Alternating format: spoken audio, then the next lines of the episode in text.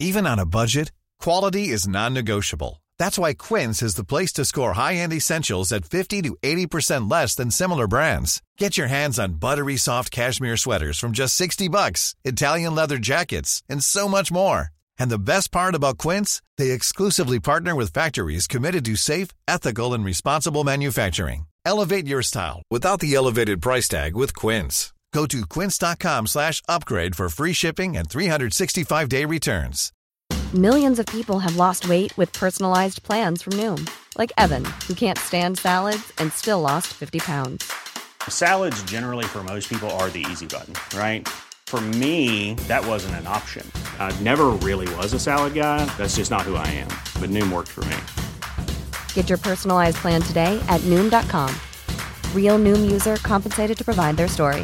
In four weeks, the typical Noom user can expect to lose one to two pounds per week. Individual results may vary.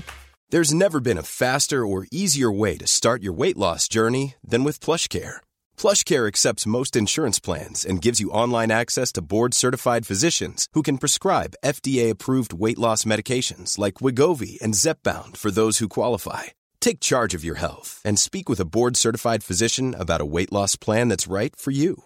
Get started today at plushcare.com slash weight loss. That's plushcare.com slash weight loss. plushcare.com slash weight loss.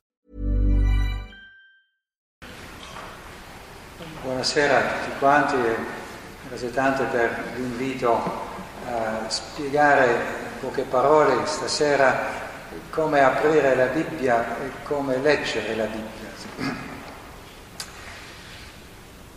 Inizio con una riflessione del mio professore che forse avete conosciuto, ho già citato ieri sera, Luis Alonso Schöckel, che diceva il problema non è leggere la Bibbia, il problema è leggere. Così, forse avete fatto anche questa esperienza nell'evoluzione negli ultimi tempi, quando si prendeva l'autobus o il vaporetto o il treno anni fa, si vedeva la gente leggere il giornale o leggere un libro. Adesso stanno tutti col telefonino a giocare col telefonino. Quindi la, la cultura della lettura è diversa oggi, è diversa. No?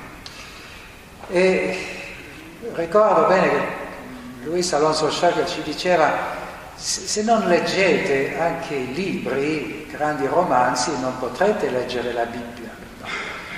Spesso dico anche ai miei studenti, leggete almeno un bel romanzo ogni mese, se no non sarete capaci di leggere la Bibbia di apprezzare la Bibbia. Perché che cosa fa la differenza, per esempio, fra leggere un libro e, e guardare la televisione e andare al cinema?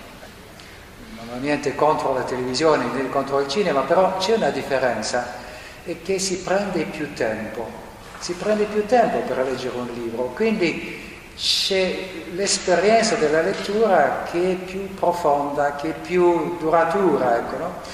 Cioè uno si immerge in un mondo, si diventa familiare con personaggi, con un'altra epoca, un altro mondo, a poco a poco. Cioè un libro si legge in otto giorni, in 15 giorni, di tanto in un mese, e quindi uno entra in un mondo, entra in un mondo per un mese, ecco, cioè, al cinema uno ci va e rimane due ore, o tre ore forse, ma non di più.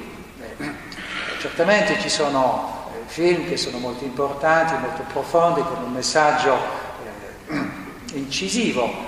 Ma un libro vi dà il tempo di entrare, di familiarizzarvi, di dimesticarvi con un altro mondo, con altre persone. E quindi lo stesso vale per la Bibbia. Ecco. Leggere la Bibbia significa entrare in un mondo. No. Perché che cosa si può, si può dire di, dell'esperienza della lettura? O, o, che cosa significa leggere? Beh, un, un brano, un brano di letteratura è una esperienza condivisa. Uno fa la propria esperienza, è difficile far ripetere la stessa esperienza, però il testo, la letteratura permette di trasmettere l'esperienza, è un invito a condividere la stessa esperienza. Vale per i racconti, vale per la poesia, vale per le riflessioni anche filosofiche, per, per, per esempio anche le profezie. È un modo di trasmettere l'esperienza e di invitare a rifare la stessa esperienza. E quindi è importante prendere tempo per ripetere la stessa esperienza. Allora, vorrei spiegare questo in tre momenti diversi, tre aspetti complementari, correlativi dell'esperienza della lettura della Bibbia. Primo mi rifaccio a un detto del Talmud che dice la Torah parla la lingua degli uomini, la Torah parla il linguaggio umano. Secondo elemento è un detto di un eh, specialista dell'ermeneutica biblica del secolo passato, Hans Frey, che dice il racconto è il significato. Il racconto è il significato. Il significato non è separabile dal racconto, dall'esperienza della lettura. E il terzo elemento lo riprendo al titolo dell'autobiografia di Riccardo Muti, prima la musica, dopo le parole, il titolo di un'opera del Settecento, fine del Settecento, la musica è di eh, eh, Salieri, Antonio Salieri, comunque l'autore del libretto l'ho dimenticato. E riprendo il primo elemento, la Torah, si potrebbe dire la Bibbia, parla un linguaggio umano. Sì, come ogni detto, c'è un detto che dice il contrario. E c'è stata una, una controversia, non direi una polemica, ma una controversia nel primo secolo eh, della nostra era fra due scuole rabbiniche. La prima è di Rabbi Ishmael, che dice proprio la, la Bibbia, la, la, Torah parla il linguaggio umano, mentre Rabbi Akiba, ben conosciuto, Rabbi Akiba, che forse è il fondatore del, dell'ebraismo moderno, diceva che ogni, la Bibbia è ispirata, quindi la Torah ispirata significa che ogni piccolo dettaglio ha un suo significato, quindi ogni piccola differenza fra due leggi, per esempio, eh, ha la sua importanza e quindi ha un impatto sulle interpretazioni. Se c'è una piccola differenza è perché è significativa, quindi non è la stessa legge. Mentre eh, Rabbi Ishmael insisteva sul fatto che ci sono convenzioni letterarie, il linguaggio umano è fatto di convenzioni, quindi sono c'è una certa flessibilità e non si deve accordare a ogni piccola differenza una massima importanza. Ora, penso che Rabbi Ishmael abbia ragione di dire che la, la, la Torah parla un linguaggio umano. E semplicemente per una ragione che è stata eh, messa in rilievo da un autore più recente della fine del Settecento, eh, il nostro Johann Gottfried Eichhorn, che dice nessuna parola della Bibbia viene direttamente da Dio. Nessuna. Cioè, prendiamo il primo capitolo della Genesi. All'inizio Dio creò il cielo e la terra, o Dio iniziò a creare il cielo e la terra, vede, la terra era vuota, deserta e così via, lo Spirito di Dio galleggiava eh, sulla superficie delle acque e Dio disse sia la luce. Ora, bisogna sottolineare e Dio disse. Chi dice e Dio disse? Non è Dio, è una voce umana. Quindi ogni discorso umano nella Bibbia è introdotto da una voce umana. Non c'è nessuna, nessun discorso che viene direttamente dal cielo. Io dico, no, e Dio disse, terza persona. E tutti i discorsi divini della Bibbia sono introdotti in questo modo, cioè c'è sempre una mediazione umana. che riferisce il discorso divino. Allora, la, la Bibbia è ispirata, non temete, non vi dirò il contrario, non dovrete bruciarmi sulla piazza qui davanti dopo la conferenza. La Bibbia è ispirata, parola di Dio, ma parola di Dio trasmessa da uomini, da voci umane. È tutta la Bibbia. E questo ha conseguenze importanti. Cioè, significa che il linguaggio della Bibbia è un linguaggio umano, prima eh, conseguenza, come tutti i linguaggi umani che si può studiare, analizzare, come ogni linguaggio umano. Seconda, seconda conseguenza, significa che ogni parola ha un contesto umano, un contesto storico. E terza conseguenza, se questo linguaggio umano fa parte della storia, quindi c'è una possibile evoluzione. Riprendo i tre elementi.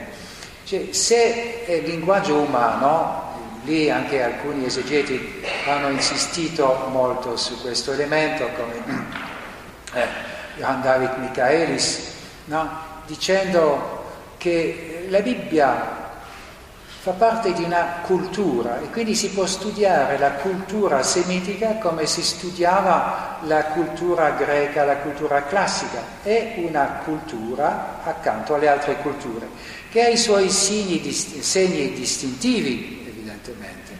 Quello è importante, no? Per prendere un'immagine, i colori sono gli stessi per tutto il mondo, però con gli stessi colori si fanno dipinti molto diversi. Riconoscere in un dipinto i colori è una cosa, riconoscere la caratteristica individuale di ogni dipinto è un'altra. Ma significa comunque che il linguaggio della Bibbia è fatto di parole come tutte le lingue, che c'è una grammatica come in tutte le lingue, ci sono soggetti, ci sono verbi, ci sono avverbi, aggettivi, articoli e chi studia l'ebraico sa benissimo che se c'è una coniugazione come in altre lingue. Si può studiare la Bibbia come una lingua umana, come tutte le altre lingue. Non è una lingua divina che sarebbe stata rivelata ad Adamo e poi trasmessa da Adamo fino ad Abramo, a Mosè e così via, come dicono alcune leggende o alcune tradizioni antiche. Eh, no, è una lingua come tutte le nostre lingue, quindi partecipa anche di tutte le caratteristiche delle nostre lingue, è fatta di convenzioni, è fatta di generi letterari, ci sono generi letterari, è importante riconoscere il genere letterario per sapere quale tipo di messaggio è trasmesso da tale testo. Una leggenda una parabola non è come una cronaca storica, un, una poesia non è eh, un insegnamento teologico, è diverso, quindi è importante sapere quali sono le convenzioni letterarie utilizzate dalla Bibbia per capire quale è il suo messaggio. Secondo elemento, eh, se è un linguaggio umano c'è sempre un contesto un contesto letterario, un contesto storico, le parole sono pronunciate in un certo momento, in una certa cultura, è importante conoscere questa cultura, insisterò forse di più nella seconda parte su questo elemento, è, è importante conoscere la, la, cultura, conoscere anche eh, sì, le caratteristiche di una certa popolazione, della sua civiltà, per capire meglio eh, che cosa dice la Bibbia. Per esempio è importante sapere qual è l'importanza del Tempio, del santuario. Faccio un breve esempio qua, mostrare che il contesto è importante, cioè in tutto il vicino Oriente antico la residenza del Dio è il suo Tempio. E quindi per vedere, pregare Dio bisogna andare in questo Tempio. E ci sono tanti salmi che conoscete benissimo, 122, oh, ero così felice quando sono entrato nelle tue porte Gerusalemme, no? E sono entrato nel Tempio per e così via. Oh, tanti salmi dicono mi sono girato verso il tuo tempio per pregarti, no? e potrei essere felice se potessi abitare nel tuo tempio. Dio risiede nel suo tempio esattamente come un re ha una sua capitale e regna su, suo, eh, su, su tutti i suoi sudditi a partire dalla sua capitale, dal suo palazzo. Dio regna sulla, sua terra, sulla terra promessa, sul suo popolo, a partire dal suo tempio. Però c'è una certa evoluzione, perché come sappiamo il Tempio è stato profanato, è stato distrutto, poi ricostruito. Non di meno, il, ha obbligato Israele a ripensare, a ripensare del tutto no? la, la presenza di Dio. Dove è Dio se non c'è più il Tempio? Dove è Dio? E lì Ezechiele ha inventato la prima macchina dell'universo inventa una grande macchina con ruote, ruote con occhi per evitare gli incidenti. Eh? Su, questa, su, queste ruote c'è una piattaforma e sopra la piattaforma c'è il trono di Dio, così Dio può spostarsi. Sì, Dio non è legato a un luogo. No? E nel capitolo decimo del libro di Ezechiele il profeta descrive la gloria di Dio che lascia il Tempio prima che sia profanato quindi Dio non è legato a un tempio, no, no, è un, solo una sua residenza dove abita il suo nome, come dice il Deuteronomio, ma Dio può spostarsi e così nel primo capitolo di Ezechiele Dio viene a, a vedere, ad apparire a, a Ezechiele proprio in Babilonia, in esilio. Dio si sposta. E questa idea sviluppata allora nel libro dell'Esodo il libro dell'Esodo, sì, sono capitoli molto noiosi, no? Uno sembra essere eh, in una sagrestia per capitoli interi dove si descrivono tutti eh, i suppellettili del Tempio e del Santuario. Però perché è così importante? Perché passare tanto tempo a descrivere la costruzione del santuario? Perché questo santuario è una tenda, una tenda che si sposta con il popolo. Cosa significa? Che si trasforma, si capovolge completamente l'idea del vicino Oriente antico di un Dio che risiede in un tempio. Infatti questo Dio si sposta con il popolo, cioè il pellegrinaggio non è più il pellegrinaggio dei fedeli che vanno verso il Tempio, no, il pellegrinaggio è quello dei pellegrini che accompagnano il Dio pellegrino che guida il suo popolo attraverso il deserto.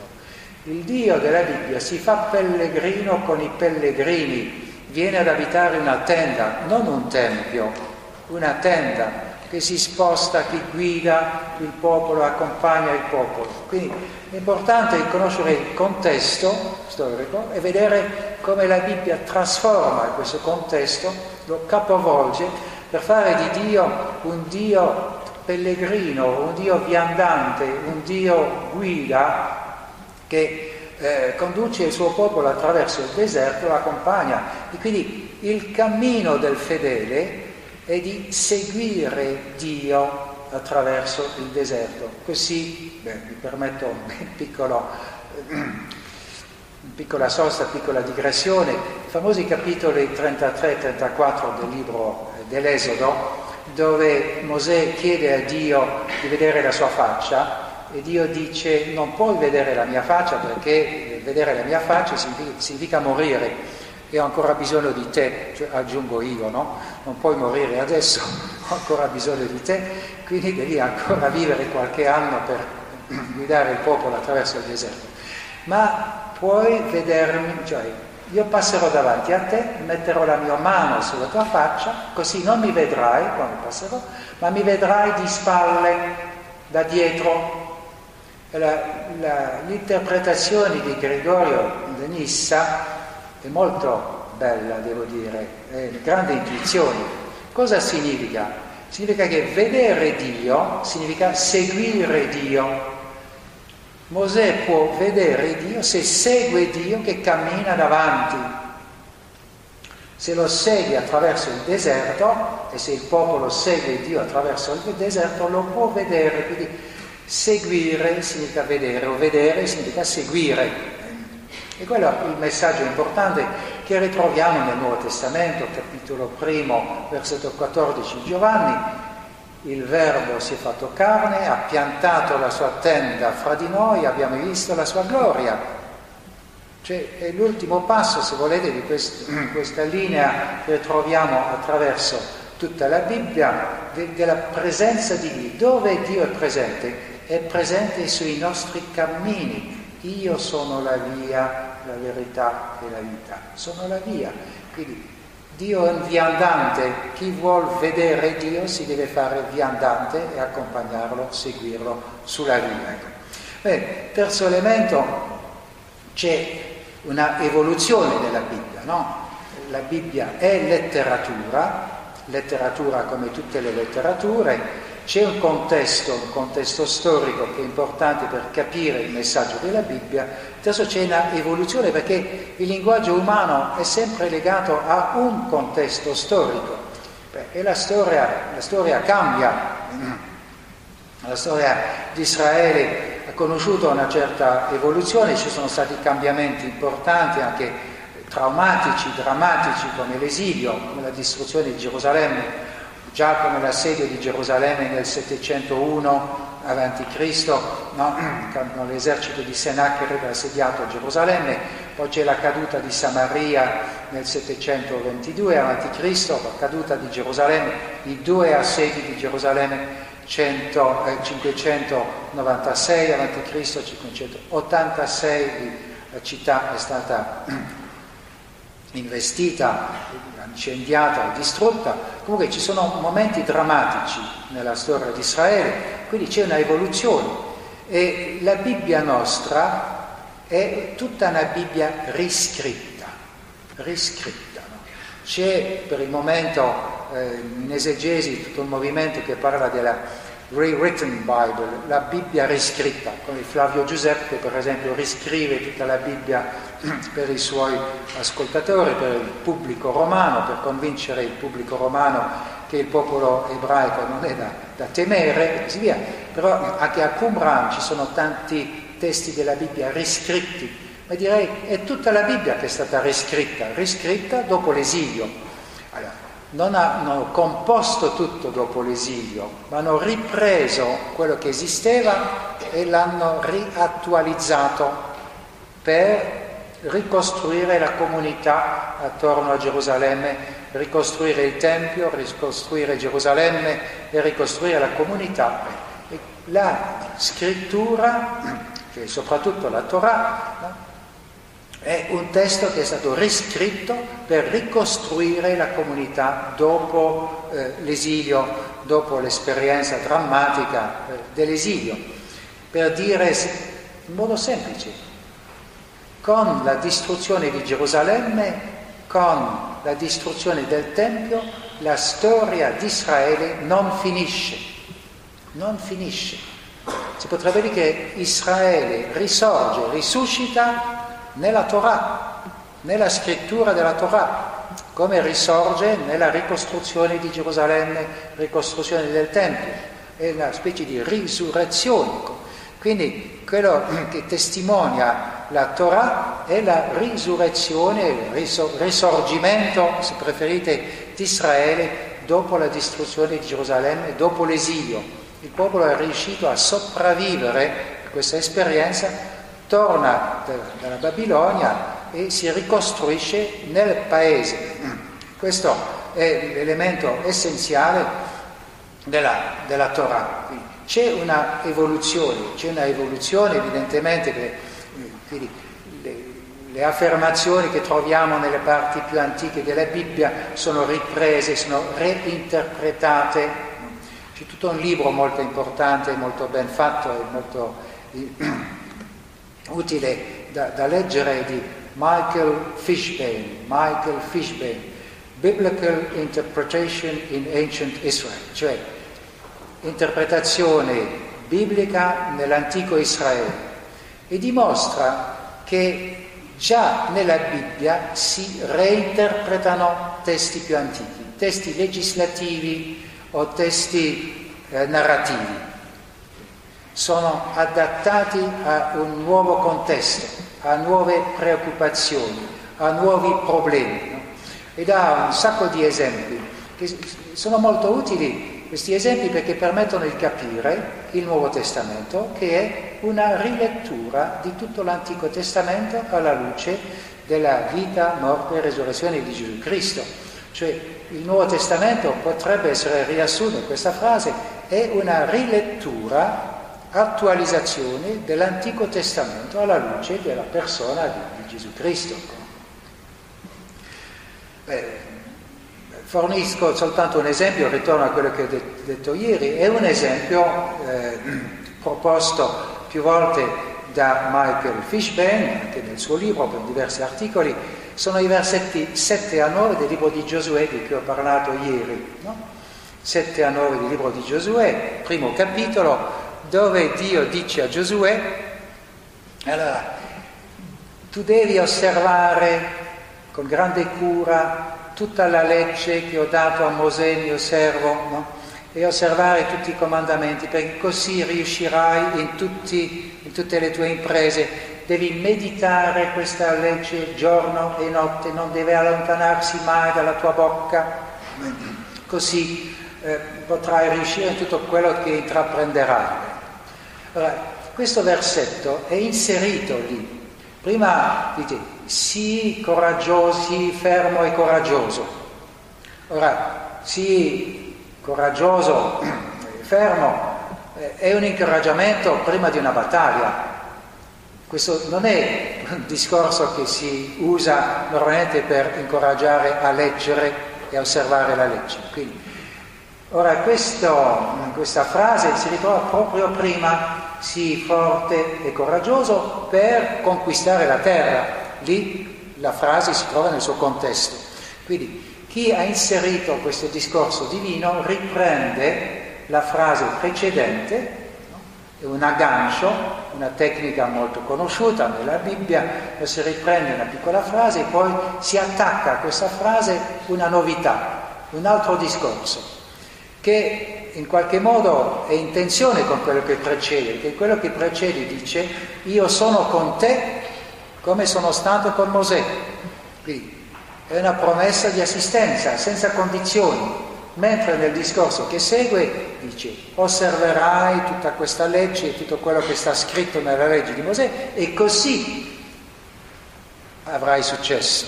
Quindi il successo delle imprese di eh, Giosuè adesso è condizionato dall'osservanza della legge, non è più una promessa incondizionata. Quindi c'è una ripresa e una reinterpretazione in chiave nomistica, in chiave diciamo legalista, cioè è la Torah che diventa la chiave di successo di Giosuè e se leggiamo, è una chiave di lettura di tutto il libro, se Giosuè ha avuto successo, è riuscito a conquistare tutta la terra, o quasi tutta la terra, e poi a distribuire la terra, la terra sappiamo perché, perché ha osservato la legge, perché ha meditato la legge giorno e notte, perché è stato un vero rabbino, che l'ideale del, proposto da diversi testi della Bibbia, noi ritroviamo in diverse parti della Bibbia, cioè, per esempio nel capitolo 17 del libro dell'Eteronomio si dice la stessa cosa, no?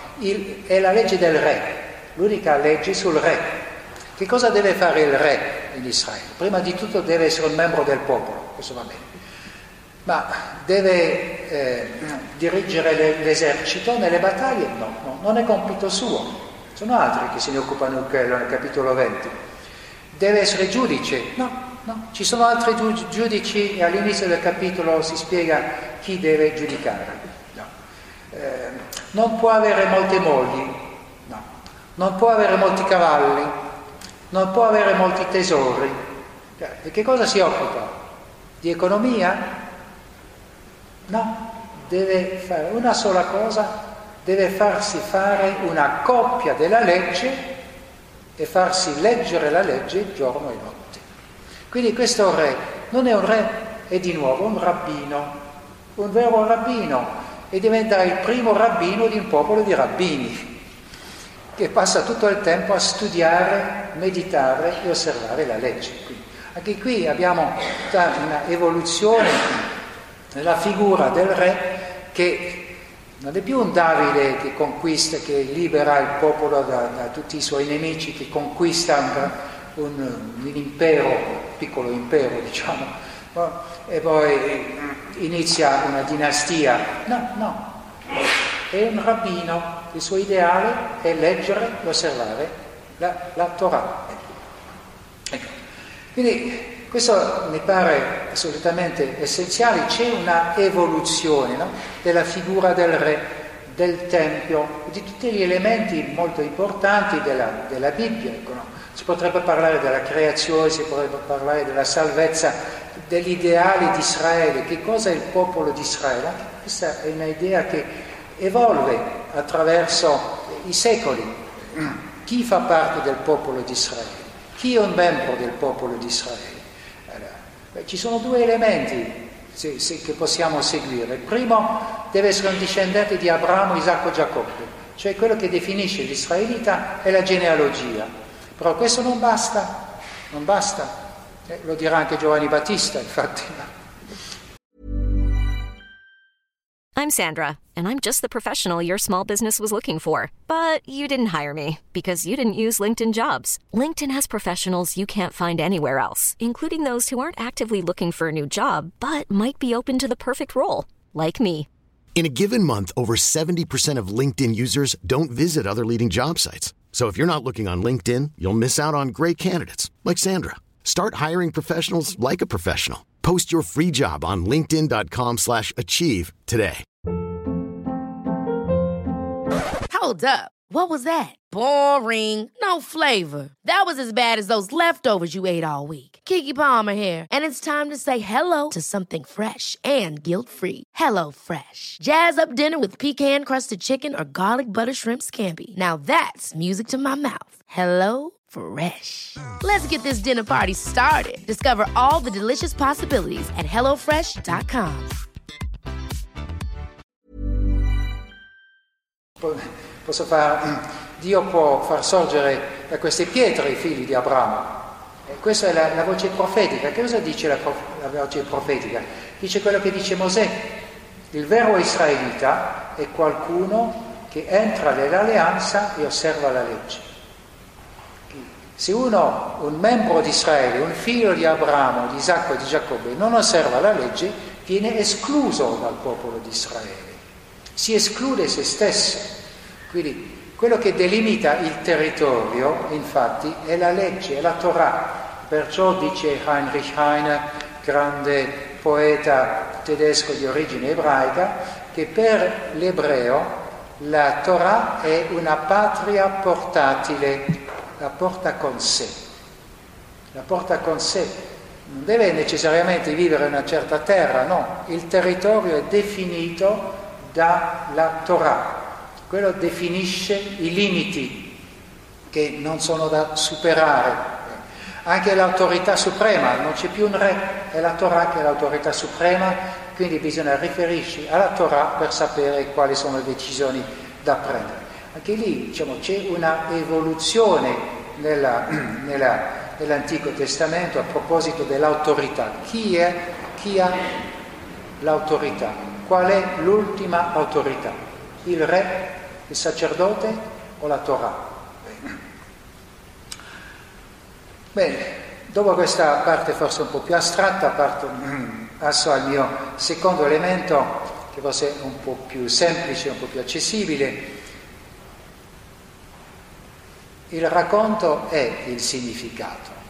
Insisto su questo elemento perché molto spesso quello che proviamo di fare e di, proviamo a fare è a, a, estrarre dai racconti o dai testi biblici una lezione, no? cioè una verità dogmatica o una lezione morale. Quindi il testo serve, specialmente nella catechesi o nell'omiletica, serve a far passare un messaggio. Ora il messaggio è il racconto, è il testo. Cioè, il messaggio è il salmo. Beh, un piccolo aneddoto, no? mi rifaccio qui a un altro grande maestro mio, cardinale Carlo Maria Martini, che diceva ci sono tre modi di leggere la Bibbia, tre modi, fra tanti altri, no? poi ci sono tutte le sfumature da questi modi. Cioè, il primo modo è quello di, del parroco. Il parroco legge la Bibbia e qual è la sua domanda? Che cosa dirò perché legge la Bibbia, legge il brano sul quale deve predicare la domenica, quindi si chiede che cosa dirò e quando trova qualcosa da dire, beh, smette di leggere, non approfondisce, poi forse va a prendere qualche commentario o leggere sull'avvenire o, o su Famiglia Cristiana o su qualche rivista la, l'omelia già pronta, no? va a cercare qualche idea da dire, poi non approfondisce, non approfondisce, sa cosa dire, basta. Secondo modo, beh, sì, sono cioè, i lettori della Bibbia che leggono la Bibbia nella loro meditazione. E qual è la loro domanda? Cosa dice a me? Cosa dice a me? Quindi leggono il brano e quando trovano qualche cosa che trovano interessante, non vanno oltre, dice qualche cosa a me. Se non dice niente a me, svoltano la pagina, vanno a cercare altrove. Bene, anche non approfondiscono. Poi c'è un terzo modo di leggere la Bibbia, dice il cardinale Martini, è di leggere un brano e di chiedersi cosa dice. Punto. Punto interrogativo. Cosa dice? E lì beh, si aprono porte e finestre. Allora proviamo a fare questo. Allora, qui prendo un esempio, forse più facile e poi la cosa forse rimane un po' più chiara nelle vostre menti, e prendo un esempio molto semplice che conoscete tutti, la famosa parabola del filo al prodigo, beh, la conoscete, no? Allora, è una parabola sul perdono, no? Sulla misericordia di Dio, che illustra la misericordia di Dio, giusto? Beh, sì, sì e no, sì e no che forse c'è qualche cosa di più. Allora, riprendo la parabola. C'era un padre che aveva due figli, dimentichiamo spesso il secondo, eh? Ma, due, due, non uno, due.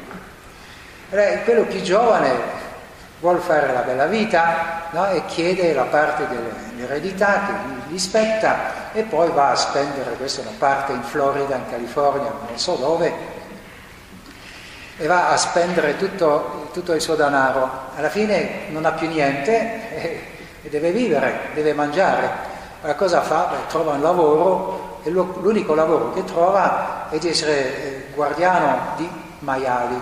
Allora, si sa, i maiali sono animali impuri per gli ebrei, quindi è il massimo, massimo della,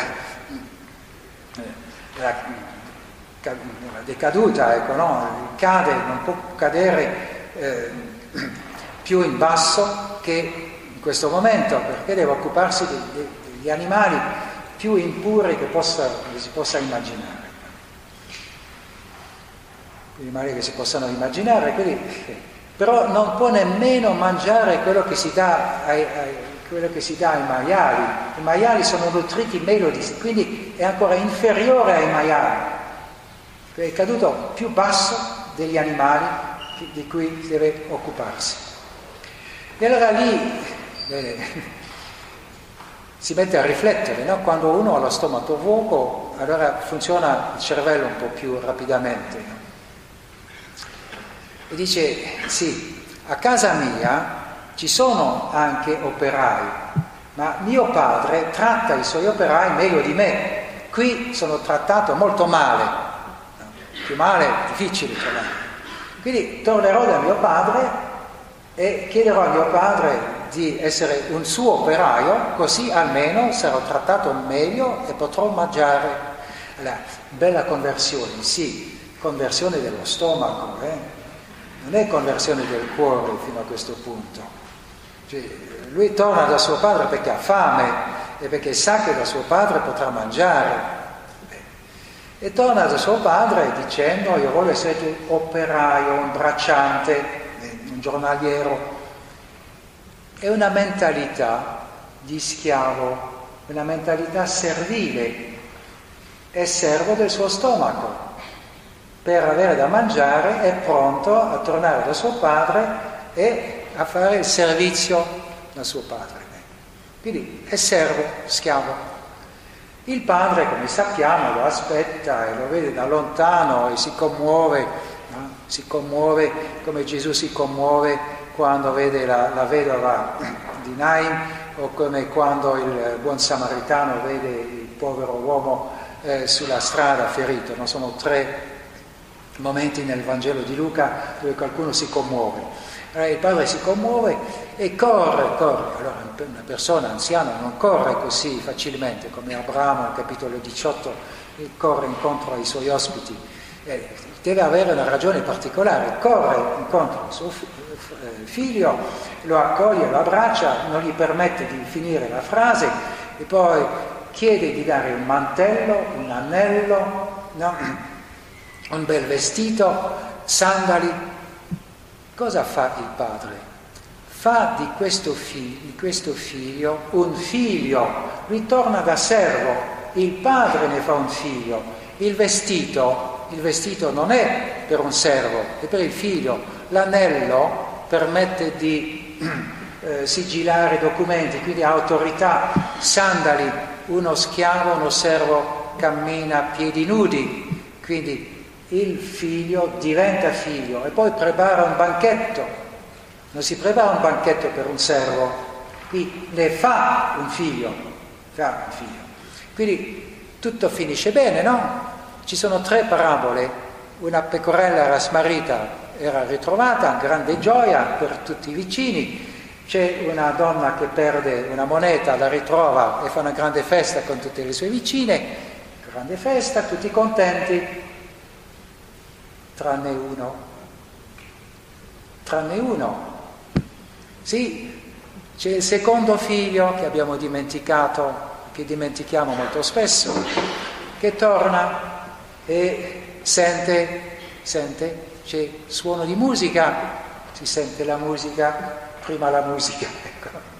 E chiede a un altro servo, ma perché c'è musica? Ah, sai, tuo fratello è tornato e tuo padre ha organizzato una grande festa per riceverlo.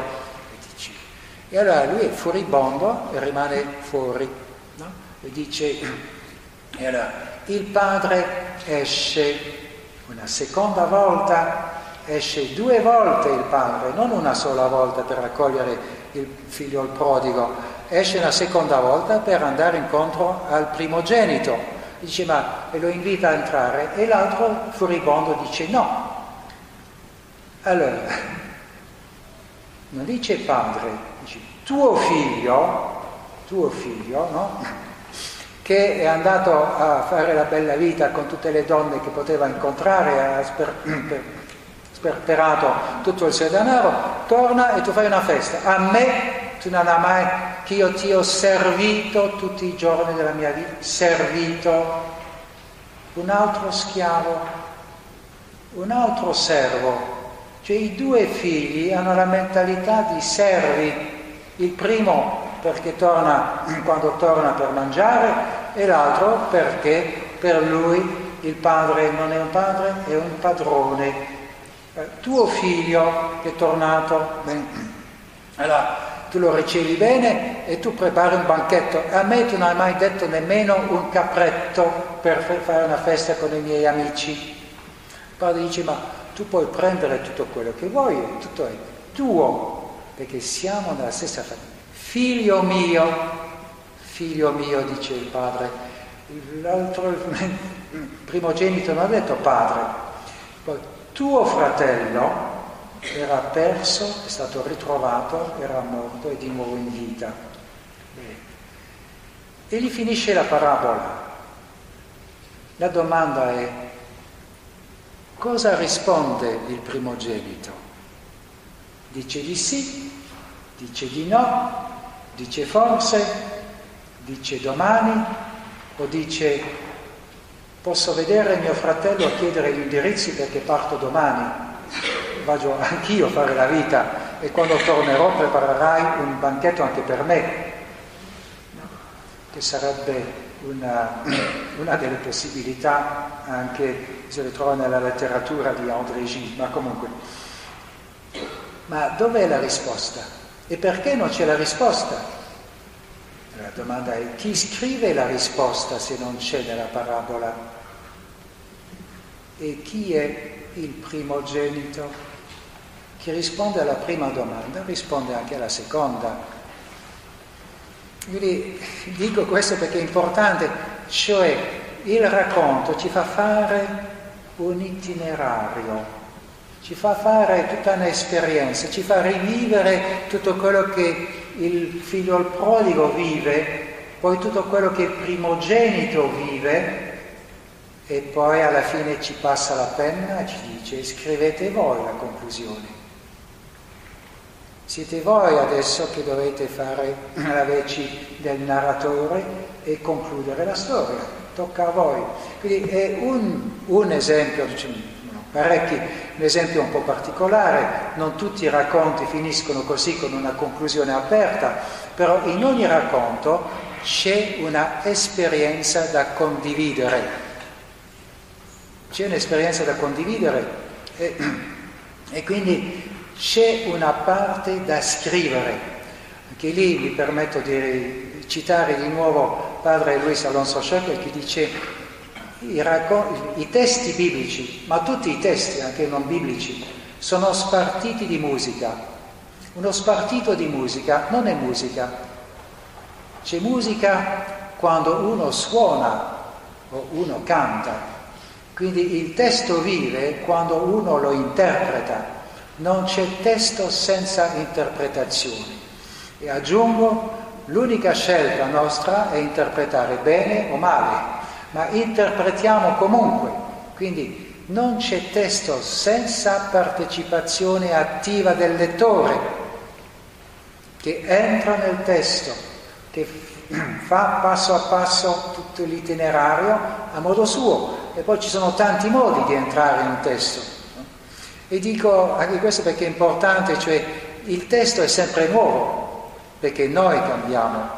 Cioè possiamo rileggere lo stesso testo ogni giorno e ogni mattina sarà diverso perché la nostra lettura, la nostra interpretazione sarà diversa. È come suonare lo stesso spartito di musica. Lo, spartito è lo stesso, ma il nostro modo di suonare sarà diverso. Ogni mattina è diverso. Ecco, bene, Adesso non vorrei trattenervi più di tanto, ma eh, prendo, arrivo al mio terzo elemento, prima la musica, dopo le parole. Sì, prenderò anche forse un esempio qui, ma spiego brevemente di che cosa si tratta.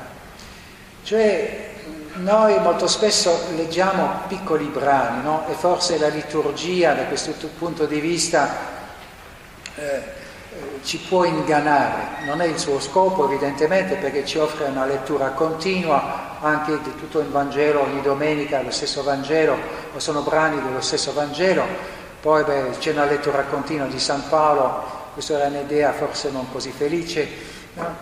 eh, e durante la settimana leggiamo anche libri della Bibbia, un brano ogni giorno. Però quello che è difficile evidentemente è di trovare un significato in ogni brano, in ogni piccolo brano, in ogni testo, ogni tanto in ogni versetto. Ora il messaggio non è in ogni versetto, è nella musica, non è in ogni nota. Noi ci fermiamo su ogni nota o un piccolo gruppo di note e, e lì ogni tanto ci imbattiamo in difficoltà insormontabili perché è tutto estratto dal suo contesto, il contesto è tutta la Bibbia. Quindi per capire ogni brano bisogna sempre rimetterlo nel suo contesto. Quindi, beh, quindi prima la musica, il significato ultimo dei brani è nella musica, non nelle note singole. No? quindi è importante capire quale è la musica, tutta la sinfonia, bisogna ascoltare tutta la sinfonia per capire il significato dell'insieme. E riprendo qui riflessioni di un altro maestro mio, Norbert Lofing, che aveva scritto subito dopo il concilio un piccolo articolo sull'ispirazione o l'ineranza della Bibbia. Eh, prima, prima, cosa che per tanto tempo si, dice, si, diceva che erano gli scrittori della Bibbia che erano ispirati, no? gli evangelisti, i profeti. Poi beh, con i eh, progressi della scienza biblica si è scoperto che i libri sono stati redatti da diversi autori, diversi redattori, editori, molti di, di coloro sono anonimi. Quindi che cosa ha ispirato? Lo scrittore o lo scritto? Piuttosto lo scritto. Cioè quando la Chiesa definisce quali sono i libri ispirati, fa una lista dei libri, non una lista degli autori. Qui sono libri che sono ispirati. I libri. E quali libri allora? Beh, dice, è l'insieme dei libri, tutti i libri insieme che formano un, come dire, eh, un, sì, una raccolta unificata per noi cristiani dalla figura di Gesù Cristo. E lì cita un uh, scrittore del Medioevo, Ugo di San Vittore, che diceva tutti i libri della Bibbia sono un solo libro e questo libro è Gesù Cristo. Si legge tutto alla luce di Gesù Cristo. Evidentemente questo oggi pone qualche problema quando facciamo, siamo in dialogo con gli ebrei, perché gli ebrei evidentemente non hanno il Nuovo Testamento. Però è importante vedere che eh, c'è una certa unità, una unità però che è polifonica, polifonica. Ci sono diverse voci, è una cantata a più voci e bisogna ascoltare le diverse voci per capire qual è il significato dell'insieme. Ecco, no? Se no ci perdiamo, vogliamo ritrovare eh, cioè, per esempio la figura di Dio, la figura di Dio è una figura, riprendo quello che ho detto, una figura che è una rappresentazione umana di Dio. Allora, il Dio che troviamo nel libro di, di, Giosuè o anche in alcune parti del libro dei giudici, il libro dei re, no? che ordina al popolo di Israele di distruggere tutti i suoi, tutti i suoi nemici, eh, uomini, donne, bambini, anziani, anche tutti gli animali, di distruggere tutto. Questo è il Dio, sì, è il Dio del libro di Giosuè. Ritroviamo nel libro di eh, Osea, capitolo 11, versetto 9, qualche cosa di molto diverso. Io sono Dio, non sono uomo, e perciò non vengo per distruggere. La differenza fra Dio e gli uomini è proprio quella che Dio non distrugge. È il contrario di quello che troviamo nel libro di, di Giosuè. Dio che chiede di distruggere, distruggere tutto e lì Dio dice non sono uomo, sono Dio, perciò non vengo per distruggere. Bisogna mettere questo insieme. Sono due eh, espressioni della figura di Dio che sono contraddittorie però si trovano all'interno della Bibbia. Bisogna metterle in una certa linea di evoluzione. Si corregge, la Bibbia si corregge se stessa per arrivare a affermazioni un po' più accettabili. E poi beh, si arriva certamente noi cristiani al Nuovo Testamento, ma già nell'Antico Testamento ci sono riletture, reinterpretazioni, cioè i profeti sono presentati come interpreti della Torah, e quindi offrono reinterpretazioni della figura di Dio, della vocazione di Israele, del destino di Israele. Bene, se mi rimane qualche tempo vorrei offrire un ultimo esempio di lettura della Bibbia e sarebbe di nuovo un, un brano del Nuovo Testamento, no? e così un po' più leggero, un po' più meno difficile forse, eh, dove riprendo diversi elementi spiegati finora no, c'è l'importanza del contesto, l'importanza di leggere il testo, di partecipare a tutto quello che il testo offre, cioè rifare l'itinerario tracciato dal testo. E sarebbe un capitolo eh, del Vangelo di Luca, capitolo settimo del Vangelo di Luca, la famosa storia della peccatrice. peccatrice. Allora, conoscete la storia, Simone il fariseo invita Gesù a un pranzo, un pasto, beh, e durante il pasto, mentre tutti sono seduti, entra una donna che eh, si avvicina a Gesù da dietro e poi rompe un vaso di profumo e eh, lava, pulisce i piedi di Gesù con questo, eh, questo profumo, piange, piange e eh, asciuga i piedi di Gesù con i suoi capelli.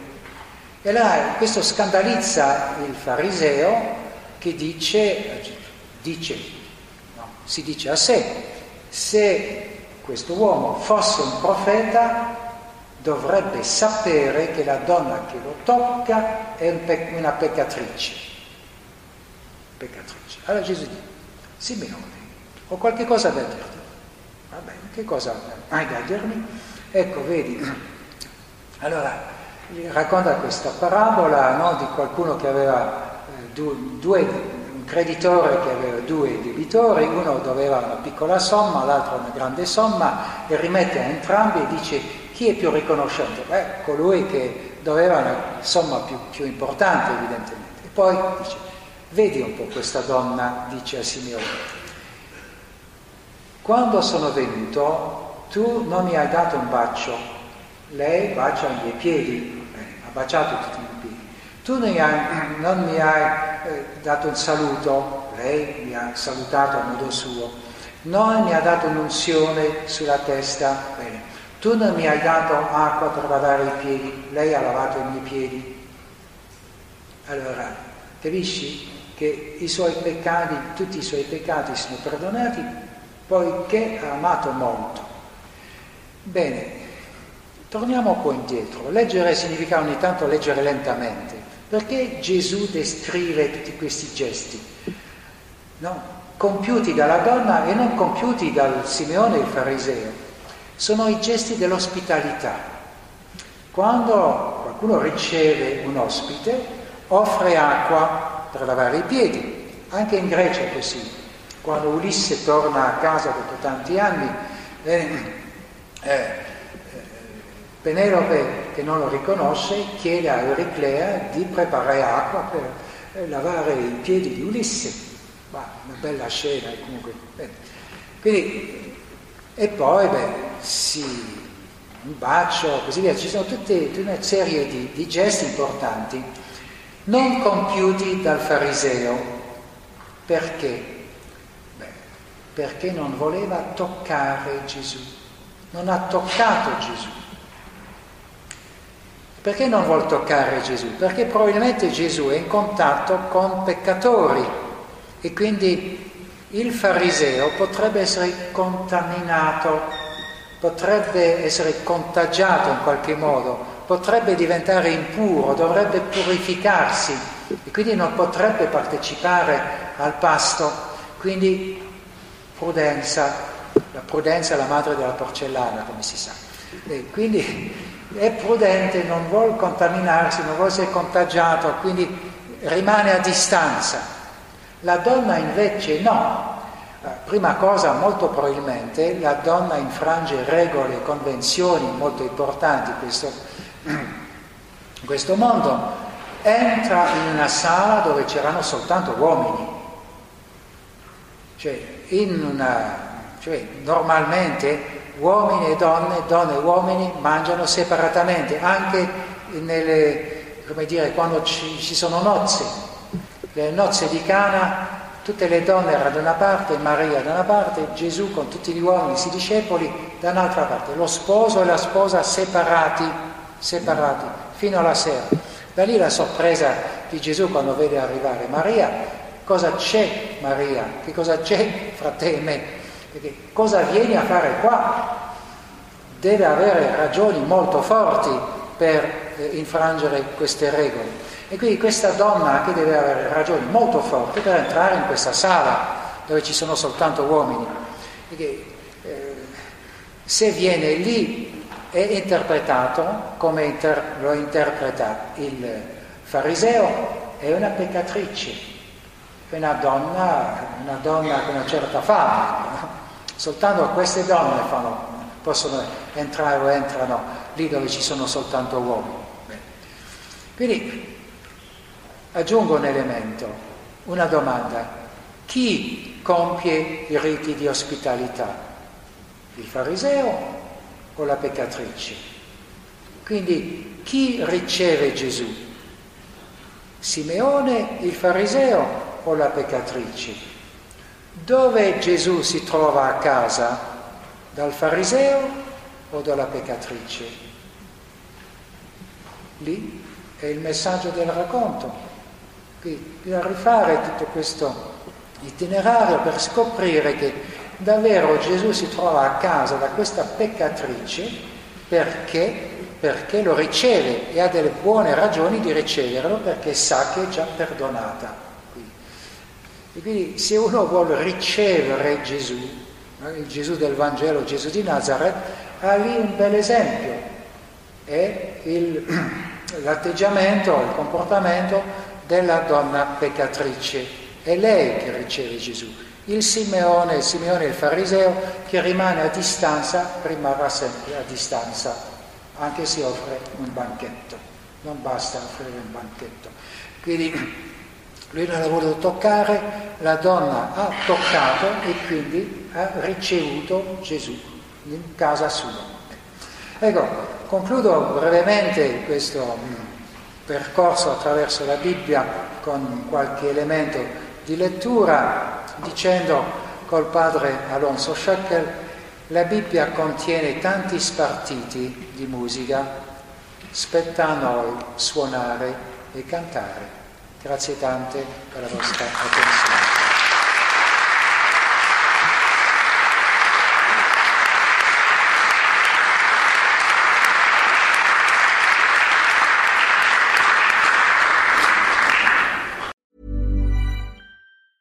The biggest names in tennis are coming to Paris for the most anticipated Roland Garros in years. Tennis Channel Plus is your place to watch. Stream every court from your phone or smart TV live in HD. Experience three weeks of unparalleled tournament access as the world's top players in tennis face off against each other. Will the veteran champions continue their dominance, or will a fresh face emerge to challenge their legacy on the clay courts? Daily live coverage of this epic showdown begins Monday, May 20th. Don't miss a matchup. Stream it now with Tennis Channel Plus to be there when it happens. Even on a budget, quality is non-negotiable. That's why Quince is the place to score high-end essentials at 50 to 80% less than similar brands. Get your hands on buttery soft cashmere sweaters from just 60 bucks, Italian leather jackets, and so much more. And the best part about Quince, they exclusively partner with factories committed to safe, ethical, and responsible manufacturing. Elevate your style without the elevated price tag with Quince. Go to quince.com slash upgrade for free shipping and 365-day returns.